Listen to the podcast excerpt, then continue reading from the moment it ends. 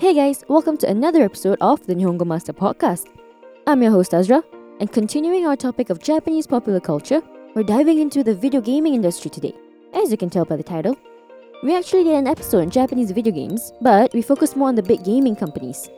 If you're interested in that one, check out our season 1 episode 8. Today's episode is slightly different. We're looking at how Japanese video games impacted the J-pop culture its history and evolution, as well as its influence domestically and overseas. If I hadn't made myself clear, Japanese video games are extremely significant in Japanese popular culture. The industry took the country by storm since about the 70s, and since then, it has even grown to dominate the rest of the world. Some even say that the development of Japanese games is the golden age of all video games. Sounds like a history lesson, I know. But it's pretty interesting, trust me. I promise I won't make you fall asleep in the next few minutes. We're also dropping in a few useful related vocabulary words to grab your pen, notebooks, and gaming consoles, and let's jump into it. Of course, the Japanese video game industry has the big gaming kaisha companies to thank for. Nintendo and Sony are just the two main ones I'll name drop. We have a whole episode talking about the various successful video games, their rises and falls, all that fun stuff. You video game geeks would love that. I especially enjoyed writing it. So again, that's season 1, episode 8. But hold up, we have to still walk through the history and evolution. See, in the early days, the industry had to compete with the likes of pool tables, slot machines, and penny drops. So the gaming industry started off as arcade games around the 1960s and 1970s, with Periscope in 1966, a submarine simulator, and Pong in 1971, a table tennis arcade game. The next decade saw an uproar of arcade games. This includes Space Invaders in 1978 by Taito, which basically ignited the video game craze in the country.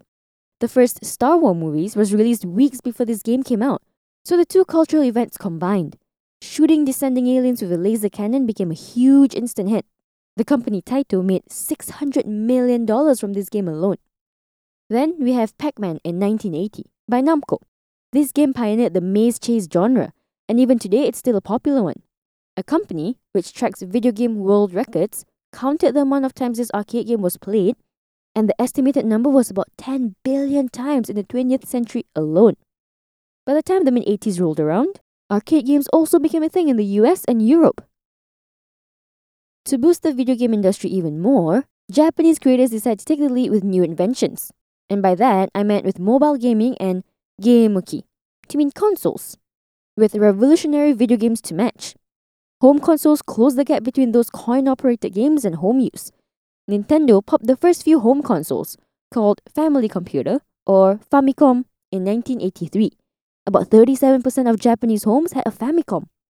In the US, released a few years later, it's known as Nintendo Entertainment System, and about 60 million units were sold in the 80s. At this time, Nintendo had revolutionized the home console market so it brought its attention towards mobile gaming. That's mobile game in Japanese. Say hello to the Game Boy in 1989, leveling up the mobile gaming for everyone. The game Tetris, which I know some of us still play today, was released with the trial version of the console. And here's a secret Nintendo actually wanted to release a Mario game with it instead. And Sega's answer to keep up with the competition is with the game Sonic the Hedgehog in 1991, selling over 140 million copies. It was originally created to kinda go up against Nintendo's Super Mario, debuted in 1981 in the Donkey Kong arcade game. Fast paced games like this made the Mega Drive console, or known as the Genesis in the US. Here came the console wars of the 90s. Long story short, Nintendo won and Sega stopped making home consoles. Then, Sony came out with the PlayStation in 1994, being the first console to sell 100 million units. Now, I'm not going too deep into the consoles. We covered that in season 1, episode 8. So we went from arcade games to portable and home console games. Now we have apps on our phones. Here's a quick vocab recap. Kaisha, company. Geemuki, video game consoles. Mobile game, mobile games. For short, it's mobage. By the way, if you haven't checked out our official website yet, why not give it a browse? At Nihongo Master, we offer efficient Japanese lessons that are quick, easy, and fun for Japanese language learners of all levels. from beginners to advanced. Our smart tools will assist you in areas where you need a little bit of a push and congratulate you on the ones you've aced. With a community of over 50,000 Japanese students, you're not alone on your learning journey. Make new friends and improve together with our point system, collecting points as you go along. Ask away any questions you have on our group discussion pages. There's sure to be others as well as our Japanese instructors that are quick to answer. You can also take Nihongo Master with you on the go and learn Japanese as you trot the globe. Practical, right? Japan's video game industry is, to this day, the testing ground for all sorts of innovative and new ideas. Go to any arcade arcades in Japan and you'll see an array of never before seen games, like drumming games and train simulators. Speaking of games, we said Super Mario earlier. Let's talk a bit about the evolution, or shinka in Japanese, of games. Around the 90s, video games transitioned from 2D graphics to dynamically rendered worlds, with players moving freely, called 3D. Nintendo's 1996 Mario 64 wasn't the first 3D game, but it was the first to do it right. And alongside Legend of Zelda, Ocarina of Time, this game is still considered one of the best of the generation. I mean, we have an appuri, or app, on our phones now to play Mario Kart. And don't get me started on RPGs. Some of you may not know that the origins of role playing games in Japan start off as early as 1982. But it wasn't until the late 80s to early 90s that it was considered as the golden age of Japanese computer gaming. Dragon Slayer, Final Fantasy, Star Cruiser. Do I need to go on? Oh, and phone apps. Remember Pokemon Go? I was so obsessed with this augmented reality app when it first came out in 2016. I wasn't the only one. The game was downloaded over 500 million times. While the game franchise Pocket Monsters go way back to 1996, the GPS and camera function of this app revolutionized interactive gaming apps of our century. People are up all night at weird spots in the neighborhood trying to catch them all. So the gaming industry has evolved so much, and it's continuing to evolve more than we can imagine. Makes you think what they're brewing next. Here's a quick vocab recap. Arcade, arcade. Appuri, application. Shinka, evolution. The development of the internet, broadband connections, and technology, technology has bursted a whole new life into the video game industry. I mean, we can compete with players across the globe from our bedroom desk. And we have an abundance of role playing games for our choosing. So we can't deny the influence of J video games have on the rest of the world. But exactly what are the impacts of the Japanese gaming industry? For one, Japanese video games are now useful tools for education, offering benefits like clearing goals, structure and strategy, and scoring systems. Many games have been created since to include education focused content. I mean, even Mario Kart can sometimes be educational. Agree to disagree on this one, guys. And because these video games have caught all the attention away from TV and film, these other media sources have to get their attention back somehow.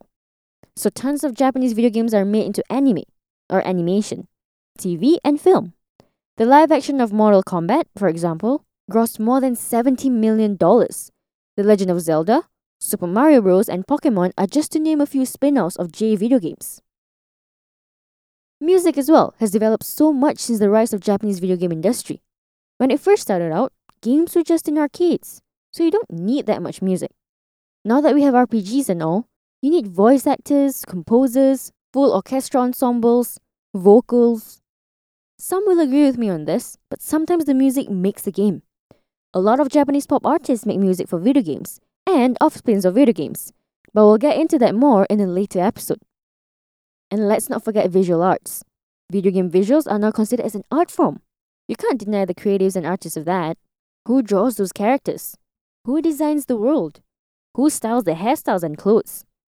It's just undeniable that this multi million dollar industry has impacted the world, not only spreading the love of Japanese video games, but also providing employment for other industries too. Now, for a quick vocab recap Anime, Japanese animation.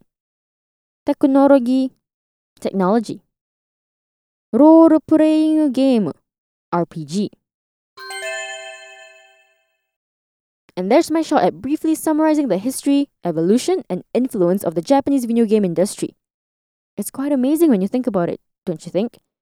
How tiny arcade games were the starting point of the consoles and RPGs we now know and love. What are your favorite Japanese video games? Tell us your thoughts by commenting on our social media platforms. You can find us on Twitter, Facebook, and Instagram.